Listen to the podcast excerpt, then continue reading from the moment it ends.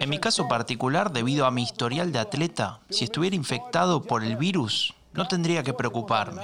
No sentiría nada. O a lo sumo estaría afectado por una gripecita o un resfriadito. Cuando muito acometido de una gripezinha o resfriadinho. Jair Bolsonaro, presidente de Brasil. Para él el coronavirus era una gripecita. No había que darle importancia, especialmente para hombres fuertes y deportistas, como él mismo se autopercibía. Pero en los hospitales de Brasil, en los barrios, en muchos hogares, la realidad es diferente. Más de 180.000 muertos.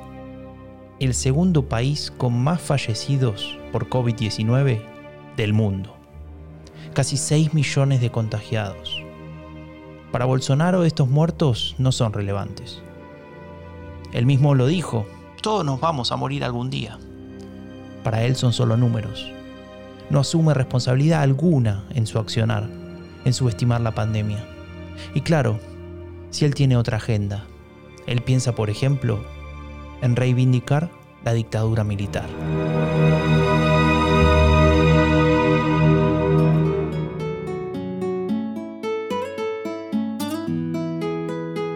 Derecha radical es peligrosa por lo que dice, por lo que quiere y por lo que esconde, pero sobre todo porque cada vez tiene más poder. Y lo peor es que no nos dimos cuenta, la elegimos, la votamos, le entregamos nuestra confianza. Todavía estamos a tiempo de detenerla, de impedir que su virus del odio se siga expandiendo. Queremos desenmascararla, contarte cómo nos mienten, cómo juegan con nuestras emociones. Yo soy Franco de Ledone y te doy la bienvenida a Epidemia Ultra, el podcast que te cuenta lo que esconde la derecha radical. Hoy presentamos Brasil, el populismo como herramienta de la ultraderecha, o cómo la ultraderecha se beneficia del descontento.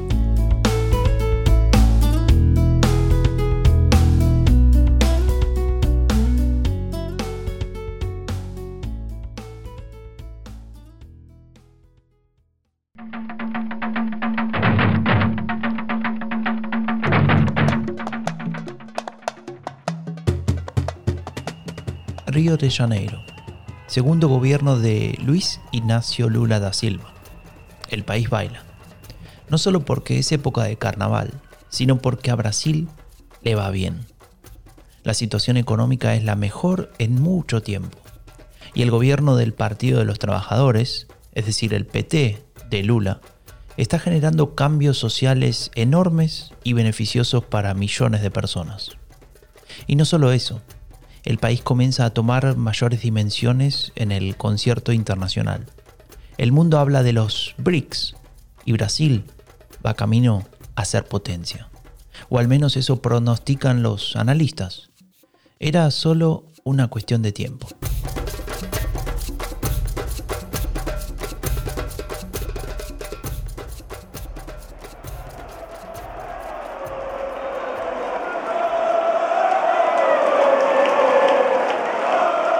Llegaba el Mundial en 2014. Brasil se mostraba ante el mundo como lo que podía, lo que quería, lo que iba a hacer. Sin embargo, la imagen hacia adentro comenzaba a teñirse de otro color.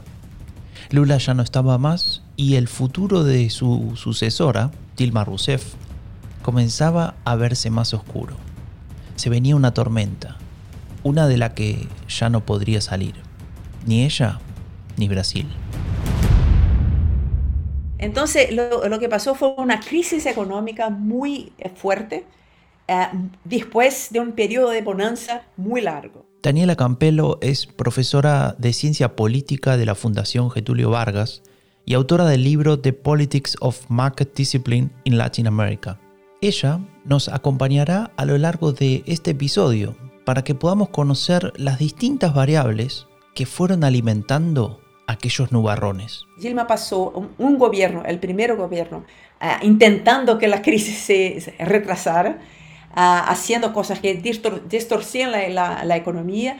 Y Dilma tenía una, característica muy fuerte, que es una persona que no tiene uh, habilidad política y no tenía más el apoyo de Lula como tuvo en el principio del gobierno. Entonces lo que, lo, lo que pasa con Dilma es que logra reelegirse, pero muy débil. Pero ese triunfo de Dilma Rousseff no podía soslayar que desde hacía un año estaba teniendo problemas.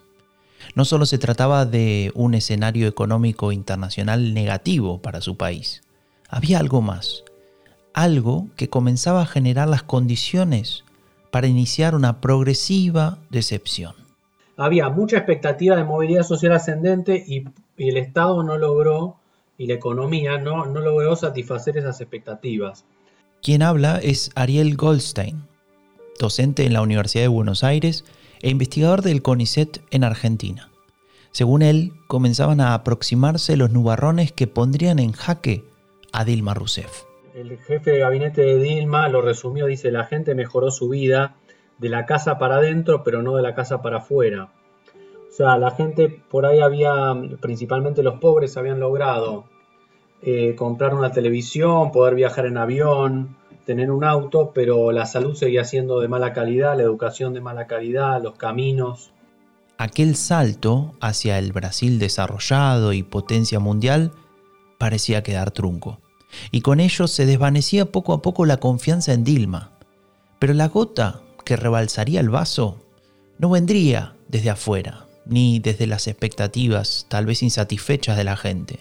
No, se trataría más bien del propio accionar de la presidenta. Y también hay un hecho que es que Dilma Rousseff prometió en 2014, si ganaba la elección, hacer un programa, digamos, eh, de, de, apoyo del Estado a los sectores más desfavorecidos, de continuidad de políticas públicas expansivas. Después cuando gana nombra a Joaquín Levy, que era un ministro, un ministro a favor de los bancos, de una tendencia muy ortodoxa y implementa un paquete de ajuste económico que fue, bueno, algo que creo que quebró el vínculo entre el gobierno y la base de apoyo popular que tenía. El gobierno le soltaba la mano a los sectores más populares y con ello terminaba de quedar a merced de una oposición cada vez más envalentonada. El camino al impeachment, es decir, a la remoción de Dilma Rousseff de su cargo, parecía cada vez más allanado. La desconfianza crecía también en la medida en que avanzaba una de las investigaciones de corrupción más grandes de la historia de Brasil, el Lava Jato. Promesas incumplidas, casos de corrupción, oposición virulenta, poco a poco se alimentaba un sentimiento de rechazo hacia la política en muchos sectores de la población. Lo que pasa, entonces, una, la percepción de la gente que los políticos en general uh, eran malos, corruptos, todos, todo el sistema. Se hablaba mucho del toma nada acá uh, en el Congreso. Entonces, cualquier tipo de negociación en el Congreso se volvió una cosa errada y que no se podía hacer. Entonces, abrió, eh, se abrió un, un espacio muy largo para un outsider que fue una cosa que fue como pasó en Italia. Y nosotros, politólogos, decíamos eso en ese periodo. Eso va, va a crear una decepción tan larga con, con el sistema político que va a abrir paso para aventuras. Y esa aventura que menciona Campelo muy pronto tendría un nombre, Jair Bolsonaro. Pero, ¿quién es este hombre que hasta ese momento no era más que un nobody de la política brasileña?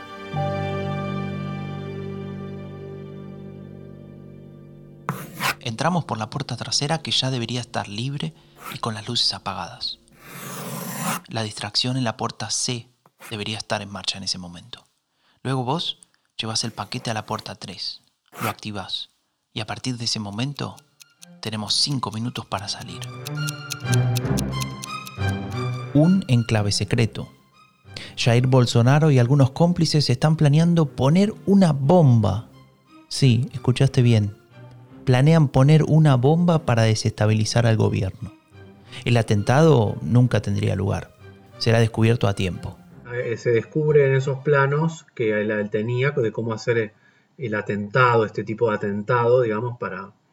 Y, cuando se descubre eso, eh, digamos, se lo somete a un tribunal, a un juicio militar, pero es absuelto Bolsonaro es conocido como el sindicalista de los militares. Suele marchar con familiares de ellos pidiendo un aumento, algo que está prohibido pero a él no le importa. Goldstein conoce muy bien esos inicios de Bolsonaro.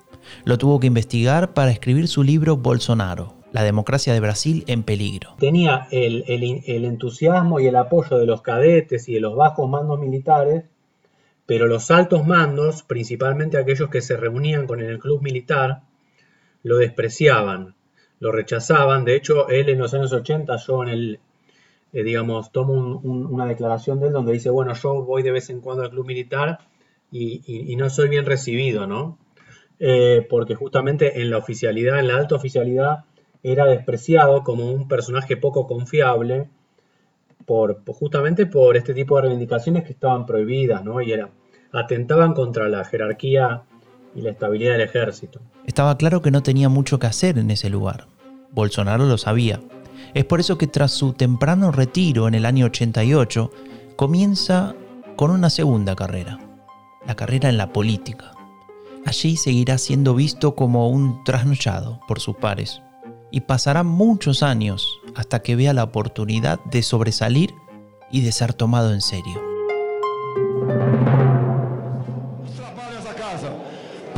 Quien grita como un desaforado es Jair Bolsonaro. Está por anunciar su voto positivo en el impeachment de Dilma Rousseff.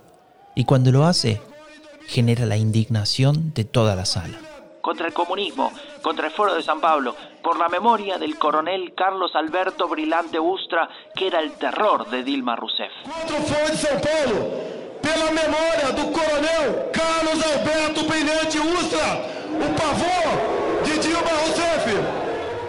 Bolsonaro jura en nombre de un torturador. Ustra fue parte de aquella dictadura en la que se secuestró y torturó. Lo que para la justicia de Brasil fue un torturador, para Bolsonaro fue un héroe.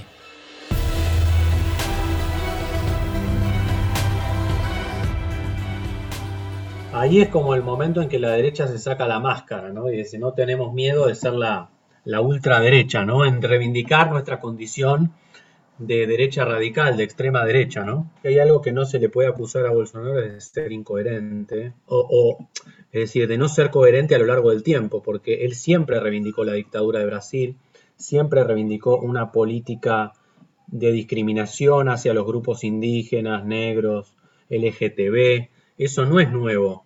Y hay un grupo muy pequeñito que yo me, me encanta llamar de bolsolavistas, porque son los seguidores de Olavo de Carvalho, y que son en realidad la gente que tiene una agenda de derecha que sigue exactamente paso a paso la alt-right americana, una agenda de tengo derecho a usar armas, tengo derecho y, muy muy conservadora socialmente. Entonces hay un grupo pequeñito que hace mucho mucho barullo, mucha confusión, confusión que son los radicales de, de olavistas. Esos existen y yo creo que son los más fideles. No puedo evitar preguntarme algo viendo este cuadro de situación. ¿Cómo pudo Bolsonaro recibir casi 57 millones de votos para ganar la elección con esta constelación?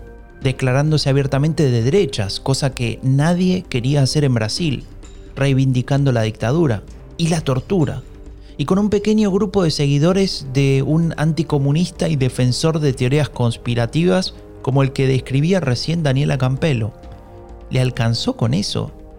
Para entenderlo vamos a tener que volver a 2015, aquellos meses en los que Dilma Rousseff iniciaba su segundo mandato en medio de una tormenta. Lo que no sabía era que iba a ser la tormenta perfecta.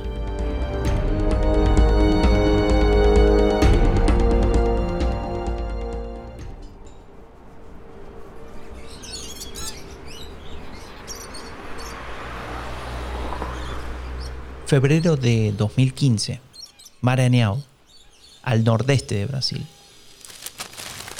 Alguien lee el periódico, lee sobre el lavallato, sobre la corrupción. Estamos en la región donde Dilma sacó los mejores resultados. Sin ellos, no hubiese ganado. Lee sobre el escándalo de Odebrecht y los millones de dólares en sobornos. En su estado, Maranhão, Esos millones podrían ser muy útiles. Allí la esperanza de vida es de las más bajas del país y el índice de desarrollo es idéntico al de 1980. Lee que la presidenta anuncia recortes. Lee que la popularidad de Dilma pasa del 42 al 23%. A esta persona no le sorprende lo que sucede. Creía en Dilma, o más bien tenía el recuerdo de los años de Lula cuando fue a votar por ella. Tiene que ir a ver si consigue un trabajo, algo de donde sacar el dinero para comprar la comida de hoy. No tiene tiempo, ni siquiera para sentirse decepcionado. No se lo puede permitir.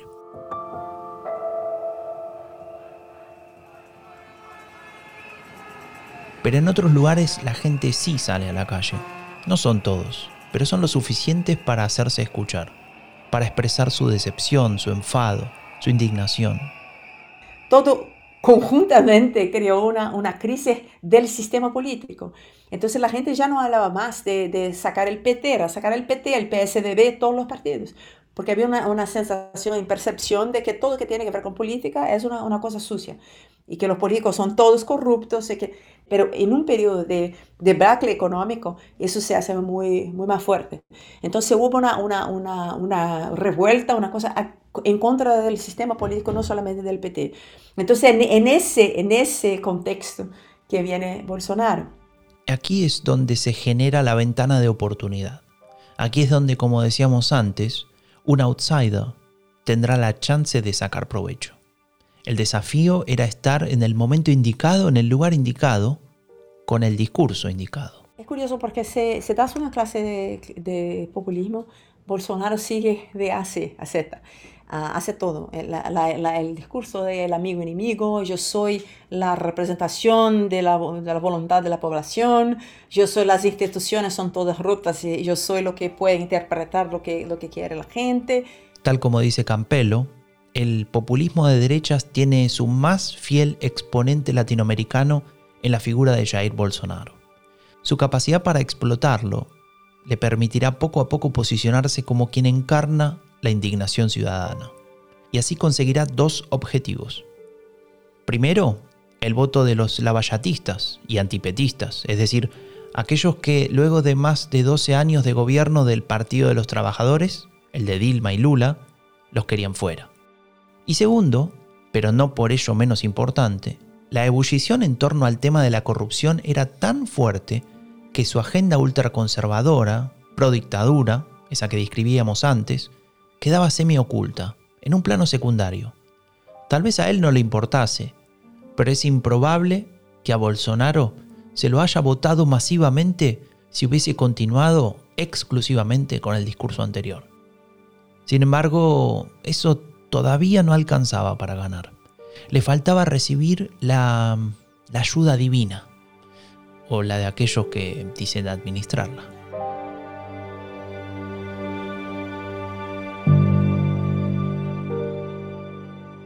Se usted apresenta fé para Deus, então Deus se agrada de usted e lhe bendice. É assim. Se você merece, se você não merece, não é problema de Deus. O que Deus quer ver é fé. Fé é como moneda, é como dólar.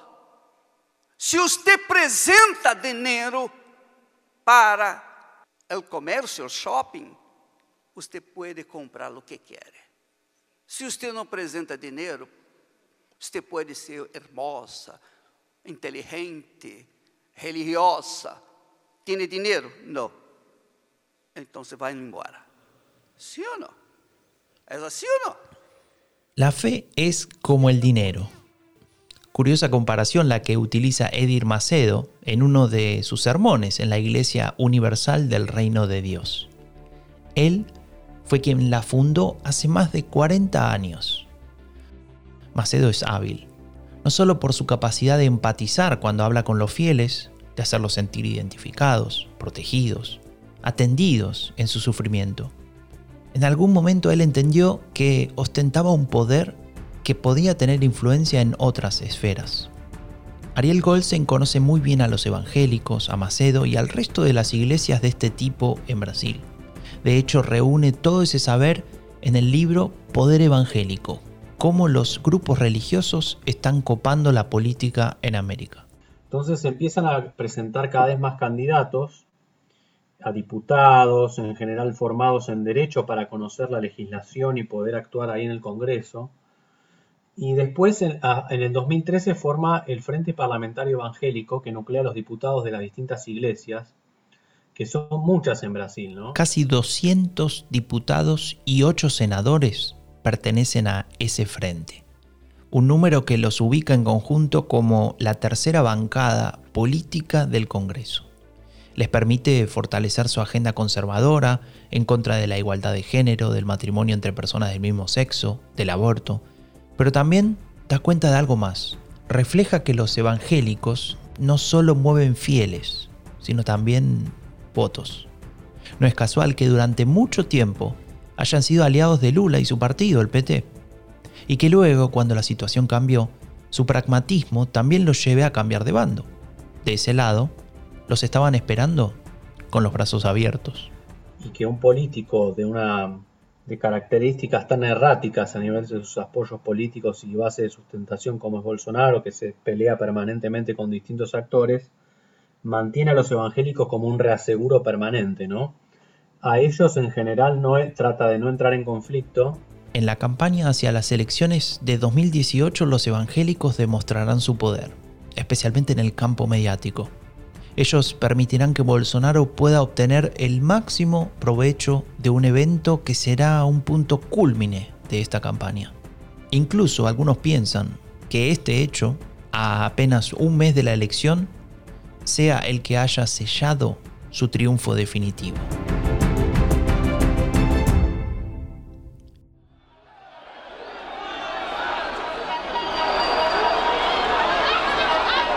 Estado de Minas Gerais, 6 de septiembre de 2018.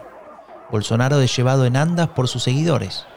Va de amarillo y en su pecho se puede leer la leyenda Mi partido es Brasil, en letras verdes. Saluda, sonríe, cuando de pronto una mano envuelta en lo que parece ser una tela blanca impacta contra su estómago. En ese momento el candidato hace una mueca de dolor y se lleva las manos hacia el abdomen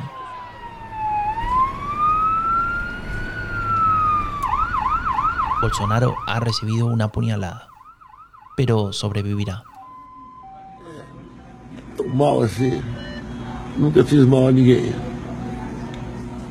Desde su cama en el hospital, Bolsonaro muestra un lado humano.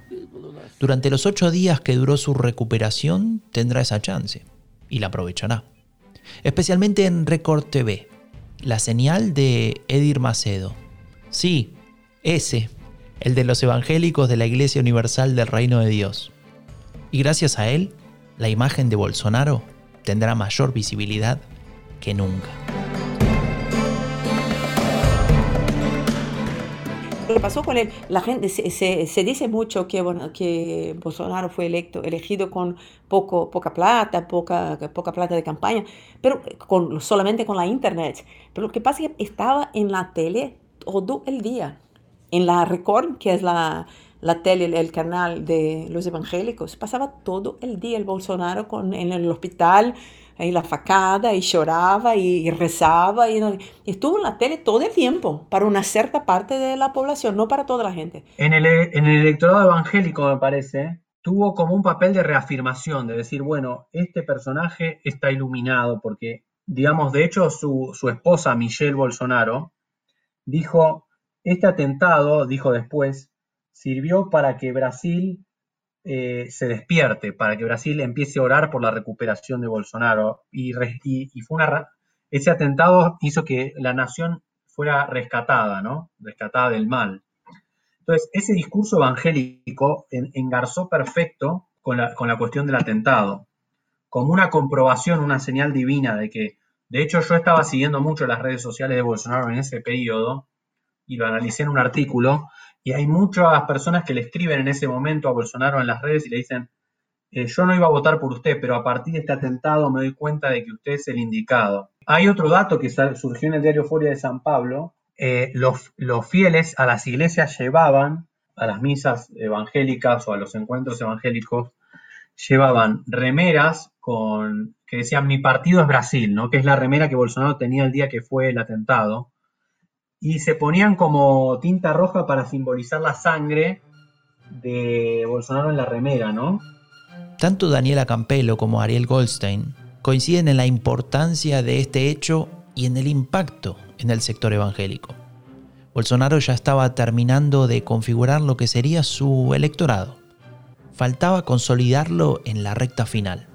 Y allí tenía una dificultad, algo que tal vez le podría jugar en contra.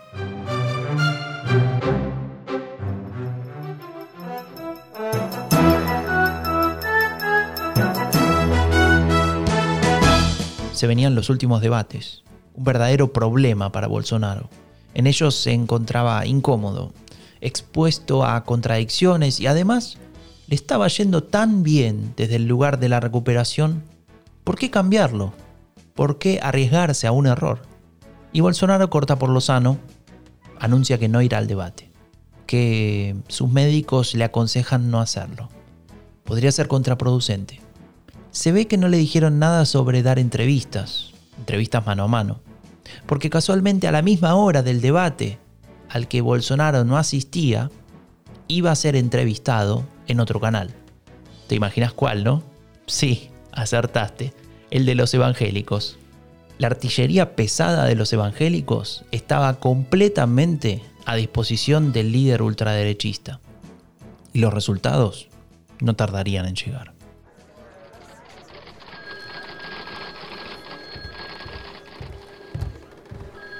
Toma, los últimos números. No puede ser. No lo pueden creer. Los dos empleados de la encuestadora piensan que cometieron un error. Algo mal en la muestra o en la recolección de los datos. No es posible esa variación tan repentina. Que revisen todo de nuevo, ¿eh? Porque no nos podemos equivocar a dos semanas de la elección. Cada paso, cada número, quiero que, que miren todo. No quiero ningún error. No tardarán mucho en comprobar que los números están bien. Pareciera que el poder evangélico, una vez más, ha demostrado su capacidad de influencia. Hay un crecimiento muy súbito del antipetismo entre los más pobres, porque no había, antipetismo no tenía clase. Dos semanas antes de, la elección, lo que pasó fue un cambio, un, crecimiento muy largo del antipetismo entre los más pobres, pero solamente los más pobres evangélicos los más pobres no evangélicos, eso no pasó. Y ese fue el periodo en que se conjecturó que el liderazgo evangélico había acertado con Bolsonaro. Entonces, los evangélicos si fueron al barco de Bolsonaro relativamente tarde. Entonces, no es una cosa que, que, que yo creo que tiene mucho más que ver con el hecho que tenía una, una posibilidad de vencer, y eso es importante, eh, pragmatismo evangélico que con una agenda. Yo creo que la agenda fue muy más utilitaria que la razón por la cual ah, hubo ese encuentro entre evangélicos y Bolsonaro. Parecía que los planetas se alineaban a favor de Bolsonaro. Era el elegido de los evangélicos, pero también de otros grupos que querían un cambio. Campelo lo explica muy claramente. Si queremos entender lo que pasó con Bolsonaro en la presidencia, hay que comprender en contra de qué que la gente votaba. Yo no creo que la gente votaba en un hombre que es en favor de la censura, que es en favor de la tortura, que es en favor de, esas cosas terribles. Yo, yo creo que la larga mayoría de la gente que le votó no, no votó por eso, votó en contra de otras cosas. Los lavallatistas que votaban en contra el PT por la corrupción, los ah, neoliberales, el mercado, que votaba en contra del PT por la intervención estatal de Dilma, ah, los evangélicos ah, se volvieron bolsonaristas. Hoje aqui estou fortalecido, emocionado e profundamente agradecido a Deus pela minha vida e aos brasileiros Vamos a unir al pueblo, valorizar la familia, respetar las religiones y nuestra tradición judeo-cristiana, combatir la ideología de género conservando nuestros valores. Brasil debe ser un país libre, de las amarras ideológicas. Conservando nossos valores. O Brasil voltará a ser un país libre das amarras ideológicas. Reafirmo. Primero de enero de 2019. En el Congreso Nacional de Brasil, Bolsonaro brinda su discurso de Asunción. Siguiendo el manual de los líderes de las nuevas derechas, se autodefine como enemigo de todo lo que sea ideológico. Para ellos, su discurso no es ideológico. Para ellos es simple y llanamente lo correcto. Pero ellos saben que no es así. Luchar contra la igualdad de género, por ejemplo, es una decisión que se sostiene en una ideología, la conservadora o la ultraconservadora. No, Bolsonaro también un poco encarna esa idea del padre, ¿no? El padre autoritario tradicional de la nación, este, esta cosa militar, ¿no? También. Este, y, por ejemplo, Damares Salves en su gobierno es una figura muy importante porque es la ministra evangélica de Familia y Derechos Humanos, que ella dice que Brasil está viviendo, eh, junto con el bloque parlamentario evangélico del Congreso, están haciendo una contrarrevolución cultural de los derechos humanos, una relectura de los derechos humanos en clave conservadora, ¿no? Eh, entonces, claramente la agenda conservadora moral tiene un papel estructural clave en la propuesta de Bolsonaro y en la consolidación de su proyecto político. Sin embargo, esos valores tradicionalistas que quiere representar Bolsonaro podrían entrar en contradicción con otros elementos que también son parte de su persona y de su historia. Por ejemplo, su relación con el crimen organizado. Una cosa que me sorprendió muchísimo son las conexiones con, el crimen en Río, con las milicias. Sorprendió a mí y yo creo que a mucha gente, no los especialistas, pero lo que pasa es que Bolsonaro siempre fue un candidato de los militares. Y lo que pasó es que en la transición de Bolsonaro para los otros Bolsonaros, Carlos y Eduardo Flavio, uh, se volvieron a la policía militar. Y hay una conexión de todos los crímenes de, corrupción de, de, que, se, que están siendo investigados hoy, hoy, en Brasil, tiene mucho que ver con, con la actuación de las milicias, el, lo que se llama el escritorio del crimen, que es un grupo de milicianos muy peligrosos de la zona oeste de, Río y que son organizados y que matan a la gente, que, que hacen toda suerte de, cosas. Y un, uno de esos, que fue el, el gran jefe del escritorio, trabajaba con Bolsonaro y su familia, todo. Y como si la conexión con el AMPA fuera poco, Bolsonaro también ha habilitado que en la política de Brasil un viejo actor vuelva a la escena. Uno que ha sido protagonista de los años más oscuros de la historia del país.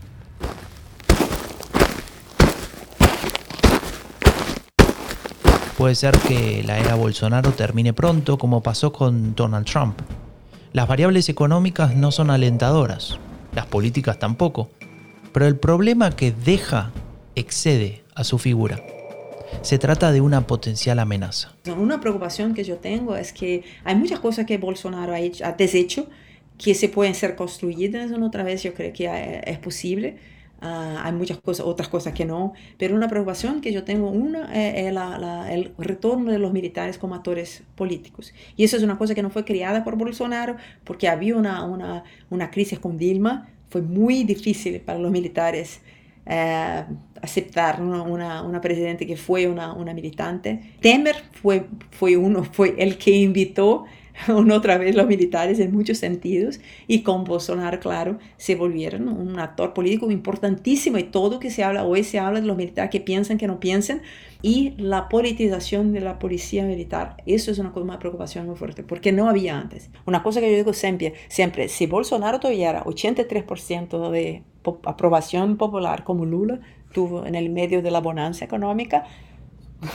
la democracia está en riesgo, pero, pero sin ninguna duda.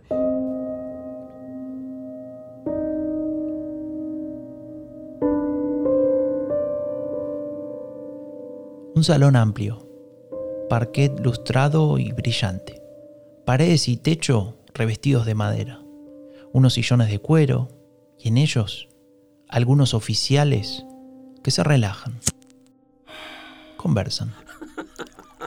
Uno de ellos se pone de pie y eleva su copa de cognac. Propone un brindis. Están felices. Brindan por aquellos años, los 60, y también por los 70. Por Bolsonaro, no. A él siempre lo despreciaron. Fue útil, sí, claro, pero es descartable. En realidad ellos brindan por algo más.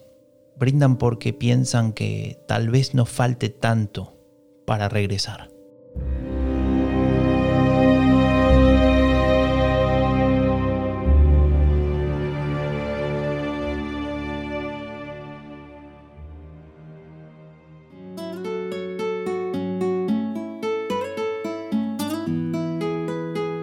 Bolsonaro es producto de una serie de circunstancias simultáneas, una tormenta perfecta, que supo aprovechar a su favor. Sin embargo, esos factores son contingentes y así como se alinearon para beneficiarlo, pueden jugarle rápidamente en contra. La situación económica, la falta de fondos para paliar la pandemia, el pragmatismo evangélico que puede soltarle la mano en cualquier momento, la indignación con Lula y Dilma, que irá quedando en el olvido. La era Bolsonaro se puede terminar muy pronto, pero el problema es su legado, y la cuestión militar no es menor. Luchar contra esa herencia será posiblemente el mayor desafío de la democracia en Brasil. Yo soy Franco de Ledone y esto fue Epidemia Ultra, el podcast que te cuenta lo que esconde la derecha radical. Este episodio fue posible gracias a la colaboración de Daniela Campelo, profesora de ciencia política de la Fundación Getulio Vargas, autora del libro The Politics of Market Discipline in Latin America y coautora de The Volatility Course. Y también quiero agradecer a Ariel Goldstein, investigador en el Consejo Nacional de Investigaciones Científicas y Técnicas, el CONICET, y autor de los libros Bolsonaro, la democracia de Brasil en peligro y Poder Evangélico, cómo los grupos religiosos están copando la política en América. Idea, locución y edición, Franco de Ledone. Guión, Romina Ballester y Franco de Ledone. Producción ejecutiva, Tomás Pérez Bisón. Comunicación, Raúl Gil Benito. Epidemia Ultra es una coproducción entre Anfibia Podcast y Rombo Podcast. Suscríbete en Spotify, en Apple Podcasts o en cualquier otra plataforma que utilices. Y si quieres saber más sobre nuestro proyecto Transmedia, ingresa a epidemiaultra.org o seguinos en nuestras redes sociales.